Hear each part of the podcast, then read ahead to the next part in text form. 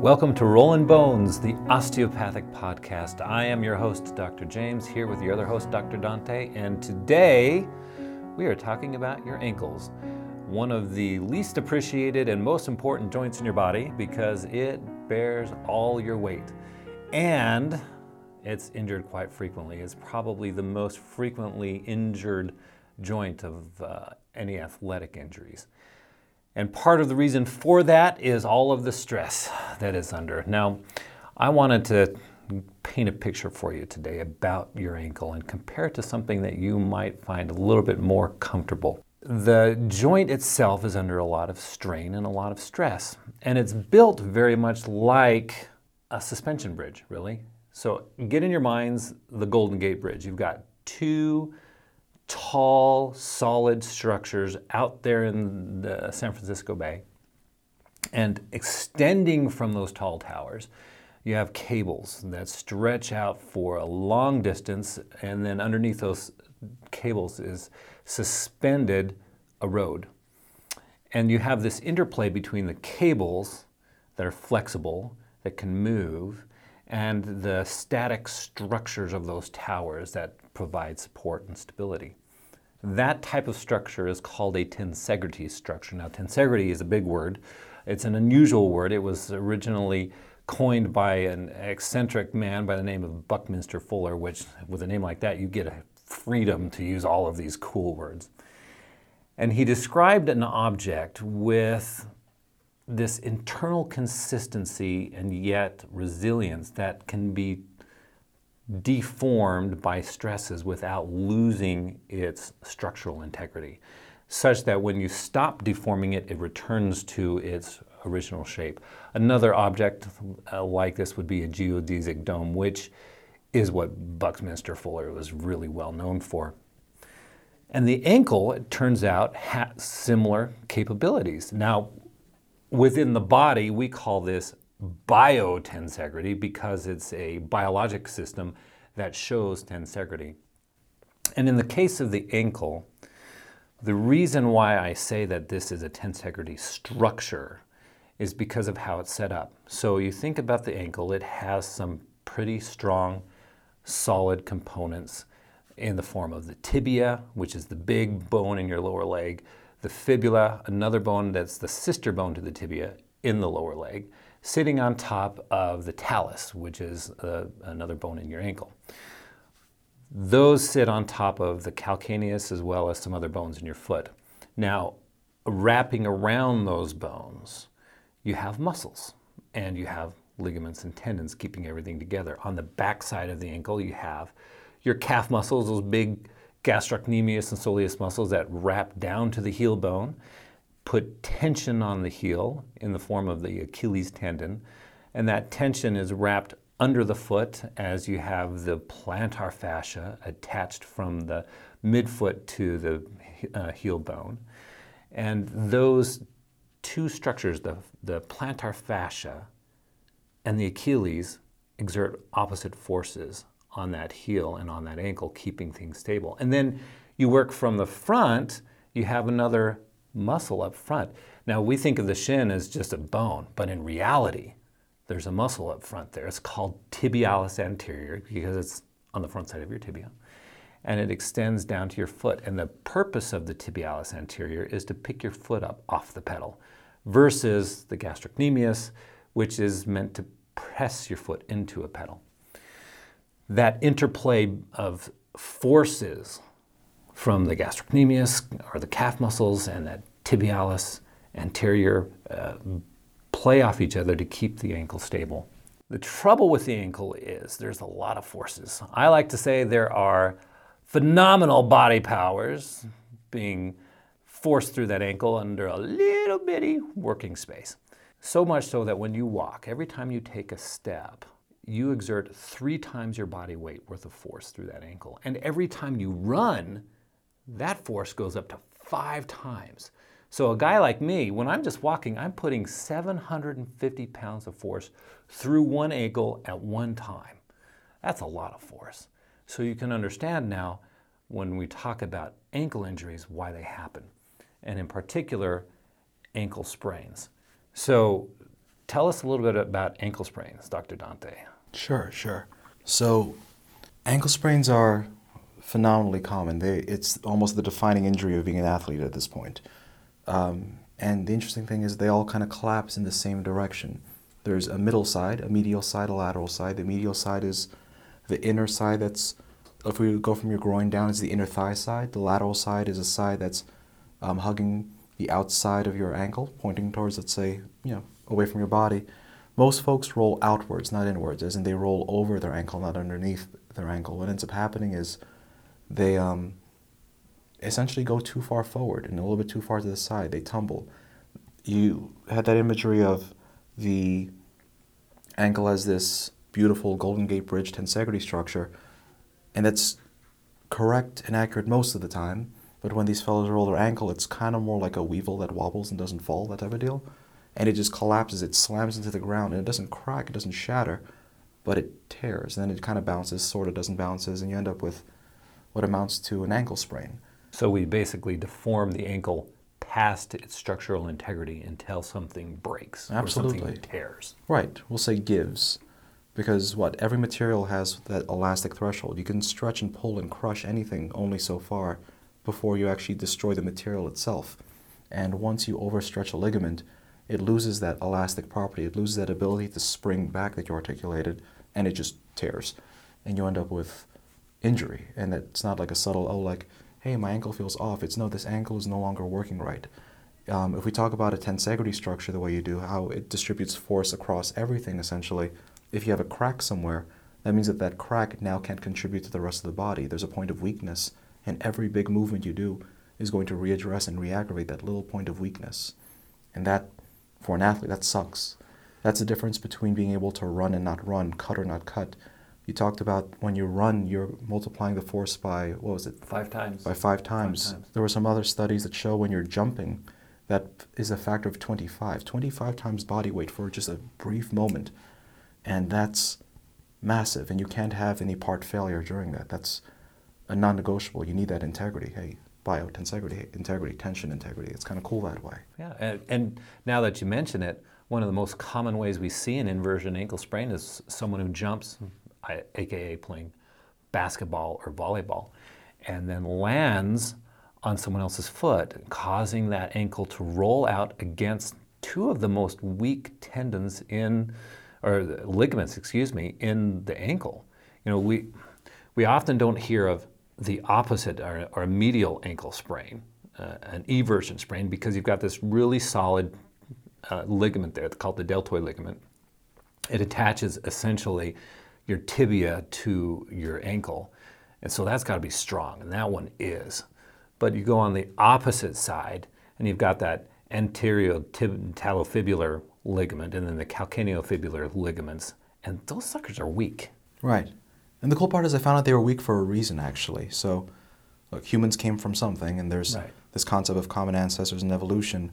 Once upon a time, before we were these bipedal things, it actually kind of made sense to have feet shaped that way, particularly because when we were more chimp like than we were human like. Not saying we evolved from chimps, it's not quite that, but Some of us have evolved farther than others, for sure. there's was it? Um, anyway, yes.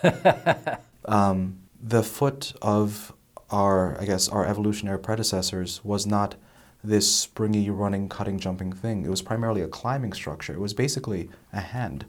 And if you look at the way your hand works, it's not this big, tense, springy structure either. It's meant for articulation, for grabbing, for holding. It's a mobile structure, and mm-hmm.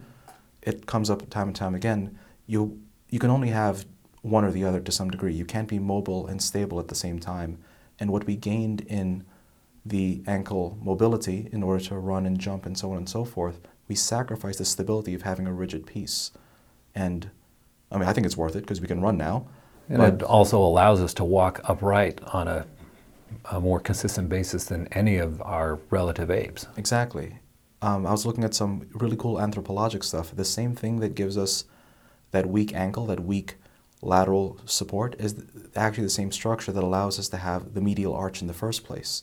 And you would think, oh, it's a medial arch. What's the big deal? I see people walking flat footed all the time. But no, that medial arch is the thing that makes up what amounts to the core of your foot. Uh, using core in that way we talk about the core like the midsection, Your core is that thing that stabilizes the things around it. And that medial arch of your foot is the thing that stabilizes the rest of your foot. Because we, gave, because we lost that stability in our lateral ankle, we gained the ability to sprint. And I don't know, saber-toothed tigers are scary. I like sprinting. I must not be as highly evolved because I've never been a good sprinter then. Slower than a seven year itch. Yeah. But yeah. that's okay. That's, that's amazing how the, the structure and the function are so interconnected. Right, right. And it's this weird concept of trade offs. It's not where I thought we would go today, but as you start describing the, uh, the, imagery, the imagery of that Golden Gate Bridge, you always have to think about, like, what, but what, at what cost? What does it mean to have this piece? And for us, I guess that's it. Now, that doesn't necessarily mean that we have to be unstable, though, because right. I'll tell you right now, between the jujitsu, the Filipino martial arts, the wrestling, the powerlifting, the just straight up, I guess, being a kid in the 90s, I've been thrown into, jumped off of, flung into, collided into, and crashed into enough things that if this ankle was just um, mobile and not stable, I shouldn't be walking right now. I shouldn't even have feet at this point. But they're surprisingly resilient. They've taken a lot of damage, they've taken a lot of hell. And there's actually something to it. I wasn't sure what it was about before, uh, but as I you know progressed as a physician and learned more about the mechanics of how part works, I was learning that there's actually ways to make that foot more stable, Absolutely. even without strengthening the ligament itself. And that actually Absolutely. back tensegrity. And, and because there's so much muscular attachment associated with that ankle, we can work on that. I, I do think it's interesting that most uh, of the ankle sprains happen as a fluke rather than as a systemic failure. Right. So, for example, um, when uh, some uh, through some kinetics or kinematic studies have shown that uh, injuries happen when the foot was internally rotated a little more than it normally is. So, under normal circumstances, under normal stresses, if the foot's planted appropriately and is not internally rotated as much, you're taking stress off of those weaker ligaments and you don't run the risk of injuring it. Along that same lines, uh, a lot of these injuries happen as a result of jumping and then landing so that you roll your ankle outwards. That's not a normal position. When you're jumping, you're expecting to land on flat surfaces or relatively flat surfaces. Otherwise, you wouldn't be jumping. And our body, Unless you in- do parkour. unless you do parkour. But even then, the way that they uh, plan their jumps are to land on solid surfaces in one way or another, or to distribute forces away from their landing so that they don't put a lot of strain on your feet. That's why, with the parkour, they land and roll rather Right. than land flat-footed. Because if they did land flat-footed, again, they run the higher risk of injury. Right. That's actually, um, it's funny you mentioned that. That's actually kind of the story of how I tore my ankle. So, back a couple months back, I was doing something called a box jump. It's a plyometric jump. Essentially, it's the training Yeah. jump for parkour ish maneuvers, right? And it's the bane of every CrossFitter. Yep. uh, full disclosure, not a CrossFitter. I trained at a CrossFit institution just for fun to see it one time. I did CrossFit one time. It was fun. It was sincerely very fun. But I, I, I was Definitely not trained intense. for that activity. Mhm. So what happens is when you have these big leaping, bounding, dynamic uh, activities, it's not the joints themselves that take the strain. It's the ligaments, the tendons, the fascia that interweaves around it. Uh, specifically in the context of the jump, the thing that stores and reconciles that elastic energy is your Achilles tendon specifically, which Right. is continuous with this plantar fascia. What ends up happening when you jump is, or when you jump repeatedly, as in when you bounce, is the muscles. The actual muscles don't change length that much, they just stay tight. The thing that stretches and relaxes is actually the tendon, and that's wild because typically we think of tendons as what ropes, right? Right, it's almost static, but they're not really that static. Right, they're springs. And a rope is not a spring. A rope just what? It pulls. That's boring. Nobody cares. It doesn't have much give. Exactly. A spring stores energy. And that's a big deal because every time you jump and land, you store that energy into your elastic tendons and then you release that energy and you spring back into the air. And then you do it again and again. And then, unfortunately, in my case, I stored a little bit too much elastic energy in my tendon and then it crit failed and blew out on me. That was kind of fun. in, in, an interesting sense of the word, for sure. Yeah, It was fun for you to uh, rehab yourself and then and treat it. But uh, Right, right. I, I learned a lot about how the ankle works being my own patient. What's interesting to me is is the chain of stress that follows an ankle sprain, an ankle injury in general. We think of, oh, I just I've got a swollen ankle.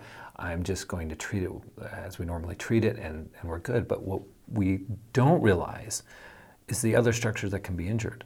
For example, tibialis anterior, when the body senses that there's structural integrity being compromised, it tenses both the gastrocnemius and soleus and the tibialis anterior from front and back, trying to stabilize that ankle. There are some other muscles there called the peroneus muscles. They help the gastrocnemius and also help cause inversion and eversion, uh, specifically eversion of the foot. And they tense up at the same time. So you start this chain reaction where you're, you're tensing muscles. And then when you straighten your leg, a lot of these happen with the leg in extension or straightened. The, the calf muscles and the hamstrings interact to each other. They're normally disconnected unless the leg is extended. And then with the leg extended, then that, that uh, tension can go up the hamstrings and the hamstrings get activated. Well, when you activate your hamstrings, then you activate your quads because again they're trying to stabilize the limb and another purpose for these muscles is to keep your body from falling to, to the ground it wants to keep you vertical Right, right. and so the strain continues up in this pattern and then the hip flexors get involved and the, the, the gluteal muscles on that same side get involved Right, and once you have the glutes involved, now you're going to involve the opposite side lat dorsi. That's the, the pull-up muscle, which means Yes. at this point, what that jump is no longer just in your foot. That jump is going all the way up into your shoulder. And if we're being really honest, that shock for any of those who've jumped off anything greater than 10 feet, you feel that shock all the way up into your skull if you mess up the landing. absolutely saying that from experience. we'll have to talk about that later True story. I actually learned how to do some like uh, there was actually another neuromuscular physician who um, trains in a parkour gym. I think he actually wants to be on Ninja Warrior at some point, and he was trying to teach me how to do this, some of this stuff because you know, neuromuscular physician, athlete, nerd. Let's try to put it together. So he's walking me through all this stuff, and then he goes, "All right, now that you understand all this theory, I want you to run up something called a warped wall. A warped wall is essentially this curved structure that bends back at you, kind of like a tidal wave, and your job is to, against all odds, run up the tidal wave and grab onto the top because, sure, physics is a thing. right So I tried to do that because I'm thinking, ah, you know what? I, I speak doctor. He explained me theory, tendon elastic recoil. I got it. Cool. Let's do this. let's, let's do this thing I got way too much air relative to what I thought I would oh no and I had no idea how to land. Like, I Oh, had no, no. clue how to land. So when I No and landed, roll for you huh? no, no, no, it was a straight squat. I landed in a squat, which means I didn't break nothing. But all of that elastic energy we talk about that the tendon is meant to cycle. What I said when you jump, when you run, it's five times. When you jump, it's 25. Mm-hmm. Instead of that 25 times my body weight, which is about 180 pounds, mm-hmm. instead of that cycling across all of my tendons and bouncing back, that went straight into my back. oh And I remember I landed and went, oof. And I didn't break anything, but I sat there like, I'm gonna sit here for I'm for a just gonna let while. this dissipates Yeah. um, yeah. oh snap There's Yeah. good vibrations and then there's that moment. and there's that vibration Yeah, yeah, yeah. not a good vibration Yeah, that might as well have been a concussion, man. It was the most wild feeling. Ah, man, that was a good memory. almost concussed your lower back there apparently Dude, I think if I if I didn't land as cleanly as I did, that would have been a concussion proper, man. Well, and, and we see a lot of these kinds of injuries where um, you injure your ankle and you don't realize there's other things going on. And then uh, three, four weeks go by, your ankle's starting to feel better. But, doc, man, my back is hurting. Why is my back hurting? Or are my shoulders hurting? Or my hips hurting? Because you lost your goddamn shock absorption. Uh, and your body was trying to s- prevent, prevent itself from landing awkwardly, which obviously doesn't work once you have no more uh, stability. there. Exactly. One other aspect of the ankle that I find is interesting you've got this band. Um, it's called a retinaculum. It's basically these tissues that wrap around areas that, that keep things stable for the most part. But in the ankle, you have this retinaculum, this almost a bracelet, if you will. Yeah. And it's loaded with nerves. And these nerves do what's called proprioception, which basically send information back to your brain to tell your brain what that region's doing. So it's involved with balance and stability. Right. If you disrupt that, then you can also affect someone's balance. So, right. The metaphor is not a metaphor. Like I, I called it shock absorption for a reason, because most folks understand this is what the suspension does in a car. Right. You're on some bumpy roads. It doesn't feel like you're driving on bumpy roads as much as you are just kind of, sort of, somewhat gliding up and down. That ankle, that knee, those two together, they play that role. And the moment that retinaculum can't give that feedback, you're you're in the woods. It doesn't know how tight to be, how loose to be. The tendon, even if it's good to go, it doesn't know how tense to be. So all that tension, all that force that you accumulate shoots right past it because you can't sync it up. And it goes into what? Your knee, your SI joint, your hip, your back. And all of a sudden, that jump that used to feel so good, now that shock is going all the way into your butt. And you're like, why the heck does my butt hurt when I jump? Cl- clearly speaking from experience yeah, on this one. Yeah, it becomes a pain in the butt. Exactly. Jumping becomes a pain in the ass. that being said, um, healing this thing, for all the importance, for all the things it can do, for as important as it is, that's kind of why it deserves its own attention. That's why we have this episode, right? This beautiful piece of our shock absorption, this beautiful thing that carries us from place to place. It's a tragedy when it doesn't work. And it's a beautiful thing when we can get it to work again. Here's a cool fact Achilles was a character from Greek mythology. He was the son of a mortal man and an immortal woman. Now, his mother, Thetis, dipped him into the river Styx. What does that mean? That means that he was dipped into that thing which would give, confer to him godlike strength. However, you can't just drop a kid into the water. You have to hold on to him by something. She held on to him by his heel. And because she held on to him by his heel, the heel never got submerged. What does that mean? That means that his heel never got the godlike strength that could have been, as in that heel became the weak point that heel also became his undoing. Now, what does that mean for us? The Achilles tendon is that thing which hampers so many of our athletes. It is named as such because of this story. So we have all of these things going on. This whole chain reaction of events can lead to more than just ankle pain. So one of the reasons for the episode today is to discuss some different options for treating ankle sprains and other ankle injuries. Now, the traditional approach to an ankle sprain is best described as price therapy. So we have protecting the ankle, often with a brace, resting the ankle, getting them out of the activity that was causing the sprain in the first place, icing it, and you could say anti inflammatory as well compressing the ankle, which can be done with a brace again or uh, a, a, good wrap, and final, uh, finally elevating the leg so that you can reduce uh, swelling.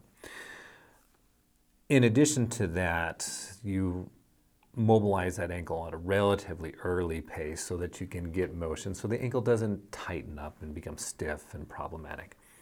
But fortunately, osteopathic physicians have other approaches that can be used. For example, with the foot, a lot of times when someone sprains their ankle, they put so much force into the foot that some of the joints in the foot get jammed up. And so, if you can mobilize those joints using what we call articulatory technique, you can actually improve range of motion and reduce pain. But what was particularly interesting to me, Dante, is the way that you rehabbed your own self back to a really high functioning level. So I wanted to get into that. Let's talk about how you started after your Achilles injury doing some things that would also apply for an ankle sprain. Sure, sure. Although, just to be clear, it wasn't just me who rehabbed the thing. It was it was a team effort, man, to put it together. When um when I felt that pop and went down, I remember looking at my ankle and going, God, I hope it's broken. Because I'd rather break a bone than tear a tendon. Bones break, they heal back stronger. Tendons, rebuilding a tendon, man, that's most of our job is getting people back their movement. So we know how into the woods this type of pathology gets. And I'm like, I'll be damned if I end up being in that case. So I remember well, I landed. It, it, takes a lot longer for those tendons to heal up too. Absolutely. So I looked down and I saw that nothing was sticking out of my ankle, and I went, "Oh God, it's beautiful." And that was the most terrible thing I've seen. I'm like, "No, terrifyingly beautiful. I want to see bones sticking out of my ankle, man. I want it to be misformed, not, Right, right. not swollen. And then um, I remember I, I had so much rage and adrenaline because this is during a competition, this is during training, you know what I mean? That I just walked the damn thing off, and I'm like, hold up, that doesn't feel right. Where's my where's my spring? Where's my tension? Because I was walking on it, Mm-hmm. but all of that agility we talked about, that elastic rebound, that recycling of energy, every step I took, man, felt like I was trying to move a tower and drop it again, and every step hurt, and I'm like, something is wrong here. So I called um, a lot of the doctors who trained me actually. Um, this, the guy who trained me in sports med is Dr. Robert Franks over in, in Philadelphia. Uh, Dr. Survey actually, who was apparently grading, um, or sorry, proctoring an exam at the time.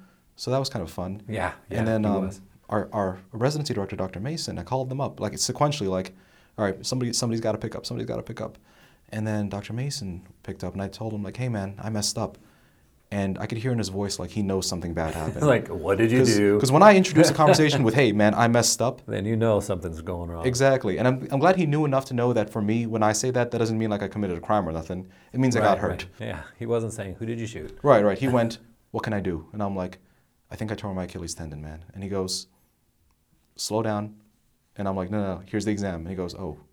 So um, it was such a beautiful coordination of resources. Um, the office ordered the MRI. I was able to um, take appropriate time off of work, like a day off, just to get the study done. The study was read the day after. I brought it in, showed it to all of us, got the official read. We all looked at it and went, damn. Because it was pretty Yeah, much a full tear. Has gone. And then we immediately, almost immediately mobilized for orthopedic surgery. That was a whole adventure in itself, navigating insurance, because turns out my orthopedic surgeon was covered, but my hospital wasn't. And I'm like, that's no bueno. So we had to do the whole thing all over again. And then I remember Monday, I, Monday, uh, sorry, Saturday I tore it. Monday I got the MRI. Wednesday I knew I was going to the OR. And then by next Wednesday, because of the insurance glitch, I was in the OR, which is great because you don't actually cut these open the day of the injury. You want it to actually tack down a bit. So Yeah, you want the swelling to go down. So Right, you right. know what you're going for. If Right, you have right. a lot of swelling in the way, you don't know what to treat. Exactly. So you want to do the surgery somewhere between 7 to 14 days. Day 11, boom, cut me open, done. And that's when the story began, basically. That's when the rehab started, the Oh, early man. mobilization and the other treatments. Right, right, right. Because the surgery is easy. The surgery is open me up, sew it together, close me, goodbye. Um, the rehab was brutal, man. I, I didn't know how brutal a rehab could be. Because what happens is, first you're immobilized for, for a period of time. For me, it was, uh, it was eight weeks. Yeah, it was eight weeks because it was a bad tear, and the, uh, my surgeon wanted to be very careful uh, with the uh, with the incision because it's such a sensitive area that if it tears again, there's just no fixing it. So he's like, we need to protect this thing. We're doing eight weeks. That's long Right. for this. And I remember like, it's, holy crap, it's gonna be eight weeks before I see my foot again. Because the last thing I remember was, all right, when are we doing the? And I was out, and I woke up like, hey, I have a boot on. like, wh- what happened? Right, right, right. So the last time I saw my foot, it was this big swollen blue thing, and then next it's in this cage of ace wrap and gauze. And I'm like, okay, cool. I guess the surgery happened. And, And I guess then- I came out okay. Right, right. And then I remember him telling me not to move the thing because I'm going to want to move it. But I need to remember that it's there. And I didn't know what that meant at the time. But as I went through this process, I really felt what it means to remember your part is there even though you can't see it. Sure, sure. So, I mean, look, I'm in this boot. I'm trying to like touch my toes. I'm trying to like play with the muscles that I can't see anymore because I can't see my foot. But you know they're there. Right, right, right. And then I remember I was so happy the day that they took off the casting and I saw my foot for the fir- first time after like eight weeks. And the first thing I said, I looked at the doctor, I looked at my wife and went, That's not my foot. Where the hell is my foot? and I'm like, I know, like in retrospect, I'm like, Hey, that's dysmorphia. In the time, I'm going, Where the hell is my foot? I can't see it. It's not. That's not my foot. Right, right. It, I know it was a little bit smaller, but it, dude, it was like a pencil in my perception. And I'm like, something is wrong here. This either atrophied to hell or I'm having a perceptual glitch. I don't know what the hell is happening. Somebody help me. And I was trying to fire the thing, and I thought I was moving my foot, but I realized that when I actually could see the foot and what I was doing, I couldn't move a damn thing. You couldn't tell it to do what you wanted to do and have it listen to you. Right, right. I was producing the faintest tremor of a movement, and I'm like, "What the hell is this?" And I'm like, "Holy crap! Is this is this fibrosis? Is this scar tissue?" I found out, you know, in time, it wasn't because we were able to take care of it. Scars don't build up and build down that quickly. Right. And I'm thinking right. to myself, this is not acceptable. I need to get this thing back ASAP. So, um, and ASAP being very relative. yeah. Because I still, I'm, I'm still going to work during all this, man. I'm Sure, still like seeing sure. patients and stuff in a scooter. Yeah, Though and he was. He was. He was. You you should have seen him going up and down the halls in his knee scooter. It was. It was quite the thing. Yeah, our boss called me Zippy. Yeah, I was she- pretty okay with that. She did. Yeah. But um, what happened was I knew that I had to get mobility back to this ankle ASAP. It needed data, it needed feedback, it needed to know that it was still alive. So the moment I went home, straight up, I cried. And then I went to work. So that night, and for every night thereafter, for weeks on end, I would basically spend an hour feeding my foot data. What does that mean? That means I would articulate Yeah. the joints. What does that mean? Yeah, I would give it information. I would let it know that it's there. So I would do a soft tissue thing. I do a myofascial release. I would drag the fascia around to work out all of the kinks. I would pop all the joints back that fell out of place because there was no tension back. We talk about suspension bridge. Mm-hmm. How do you rebuild a suspension bridge when it's been taken down?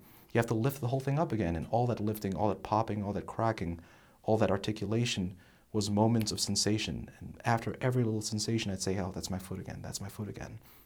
I would do something called effleurage, which drains the lymphatic buildup in that ankle. Because even though it was quote unquote small, it was boggy, it was soppy, it was spongy. And I'm like, that's not what an ankle feels like. So I would put my leg up, get in a bath, and just drain that fluid out by massaging it from the end, from the distal piece where my toe begins, all the way up to my knee until I can feel it sinking out of my ankle into my thigh and picking back up into my pelvis. And then I would do that again and again and again. So you were essentially forcing the old inflammatory fluid out of the ankle tissues, Right. Back into the lymphatic channels that can drain it, the tubes that we're going to talk about in a later episode, Absolutely. and in essence shrink that size of the swelling. Right, right. And the, the benefit of effleurage is not just shrinking the size of the foot, but also eh, getting pain relief because there's less pressure in the tissues surrounding the injury. Right, right. And the cool thing was, as that pressure backed off, as those nerves didn't have to drown in lymphatic fluid, literally, they were able to pick up on things again. And then I would say, hey, there's my talus. There's my calcaneus. There's a lot of bones. There's like a ton There of you are, my long lost friends. Right, right, right. I never thought I would love my talus as much as I did. Oh, I love you, On- man. then the first night I felt it, I remember I was in my living room and I'm like, where the hell is this damn thing? And I felt a flicker of sensation and I went, hey, I cleared enough back. lymph that I can feel my talus. He's back. Where the hell's the rest of my foot? and then every day from there was just bit by bit by bit. And every time I earned a piece back, I'd play with it as much as I could. And I mean the word play. I wouldn't train Right. it, but I'd, I'd, I would love it and enjoy it. I'd, I would joke around with it. I would move it around. I'd do stuff with it. I'd play games with it, try to pick up toys and stuff with my toes. And then at some point, I realized I wasn't healing fast enough, even for my standards. So I had to go even harder. I started doing something called direct inhibition, where you basically mm-hmm. you basically squeeze and compress the tissue until it gives up. And I realized that my body responded really well to that. So I was articulating my ankle. I was effleuraging the site where the injury was made. I was doing direct inhibition on all the muscles that got so tight after disuse.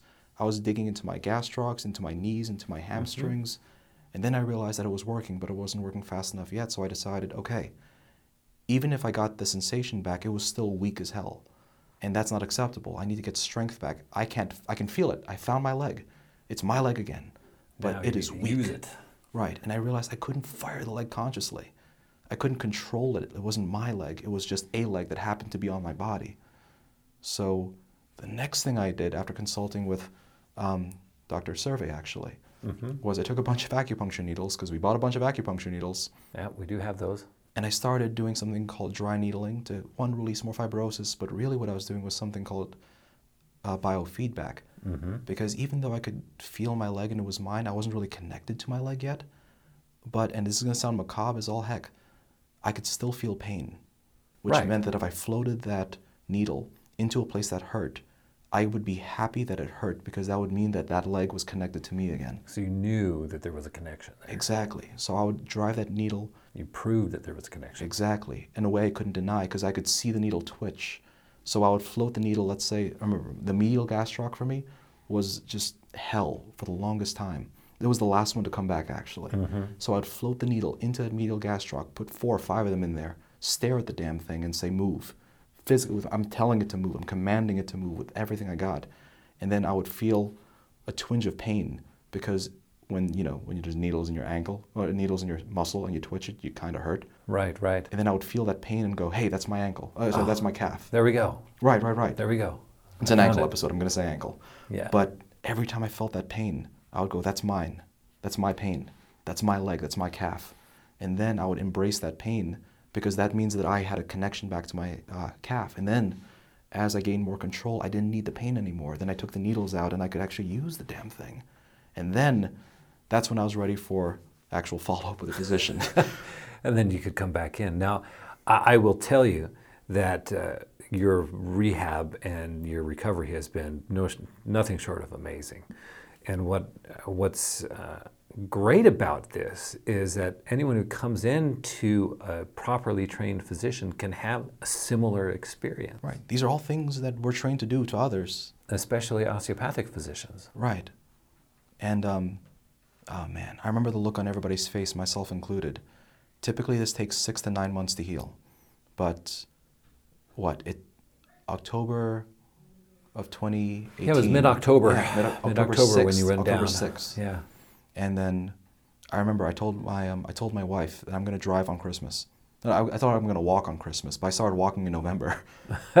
Barely. I was walking in a boot, but I was walking. But you were walking. But then I told her I'm going to drive before because we were I, we're in Texas right now. I live in New I'm from New Jersey, and I really wanted to be able to walk, holding my kid on Christmas, and I distinctly remember, um, as we're flying home, flying to, to New Jersey, I walked into the airport. I held my son. I got in the plane, and you know I celebrated Christmas with my family.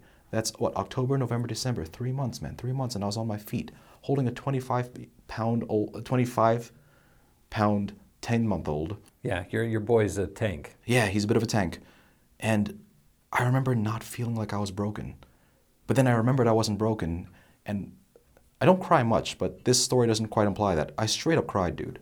and there's Because- nothing wrong with that. Yeah, yeah, dude. Nothing wrong with that. The ecstasy of knowing that I was like back was inconceivable. I didn't know I could miss a part so much that when I earned it back that it would break it would, it would break me. I was weak in the knees. I'm like, "Holy crap." Cuz I didn't know I didn't realize how good I got until my family saw me and they're like, "Didn't you just tear this thing? How are you doing this?" And I'm like, "I I I, I don't know. I, Merry Christmas." Here I am. Right, right, right. And then, oh man, the, the thing that doesn't get really articulated well in our job, because there's the statistics about the morbidity, mortality, there's components of quality of life. Sure. But you got to remember, man, humans are designed to walk.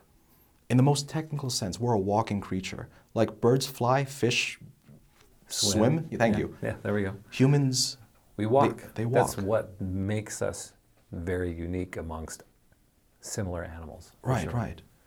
And the thing we did here, the, the, the OMT, the osteopathic manipulation, it got me walking so much faster than I should have that everybody, myself included, were impressed. Like, I'll admit, this was an atypical result. But I also, dude, it was, I, I'm not kidding, it was an hour plus of treatment, self directed most of the time, at myself, every day for three, four weeks.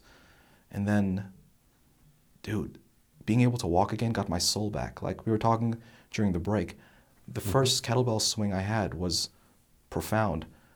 The first time I walked down a stair, the first step I took on a stair without fear, I straight up, I looked at my wife like, Did you see that? oh man. And she, she knows how happy I am because she, Yeah. like, she watched me break, crawl around the house on three legs because you're crawling. So it's two hands. My hands became legs, my, and the one leg I have because I can't mm-hmm, walk. Mm-hmm. Go from that crawling to like shuffling like Ivar from Vikings to this weird propped up thing on a scooter to eventually I was standing on crutches to eventually I was standing on my own two feet. She watches transformation and the first time I walked down a step, I just straight up told her I loved her.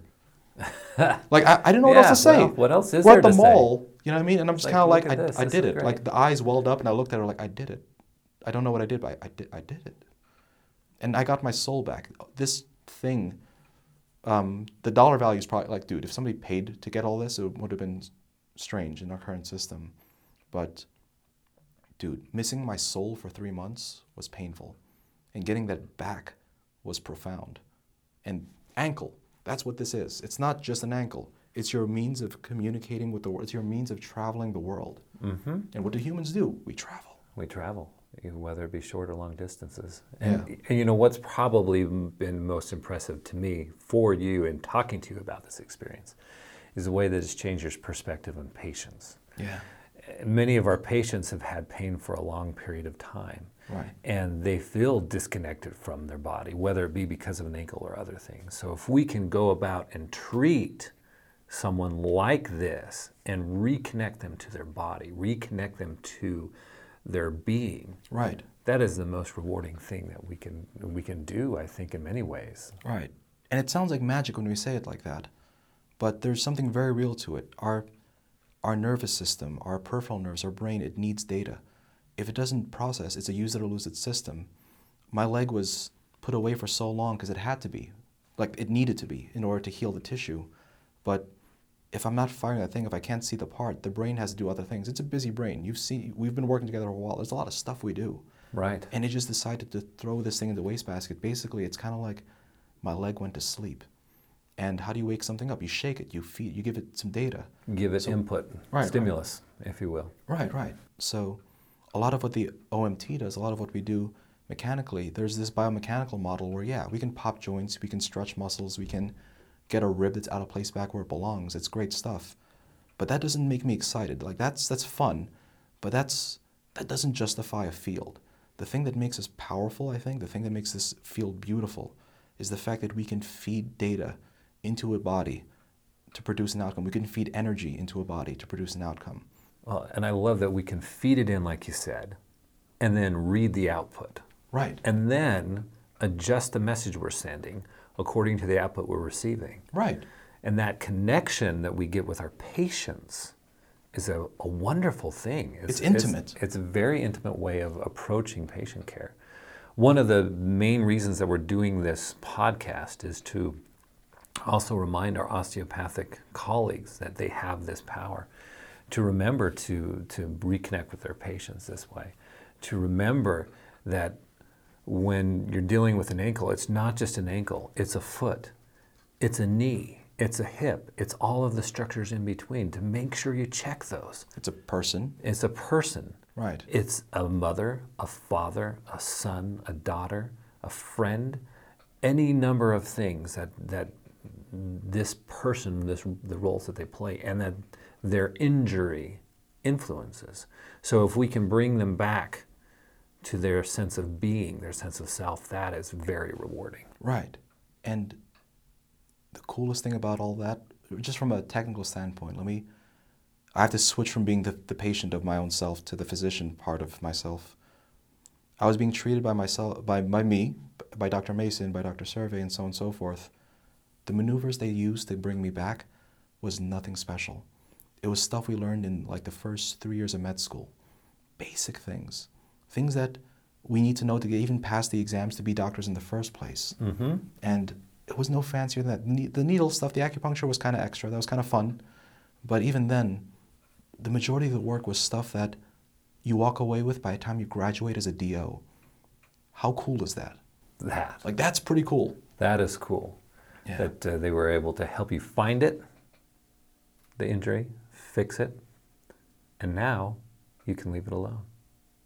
And thank you for joining us on Rolling Bones, the osteopathic podcast. Again, I'm your host, Dr. James, joining us with uh, joining with Dr. Dante. And our next episode, follow us up in two weeks, and you're going to hear us talk more about the leg, but we're going to move up to the knee.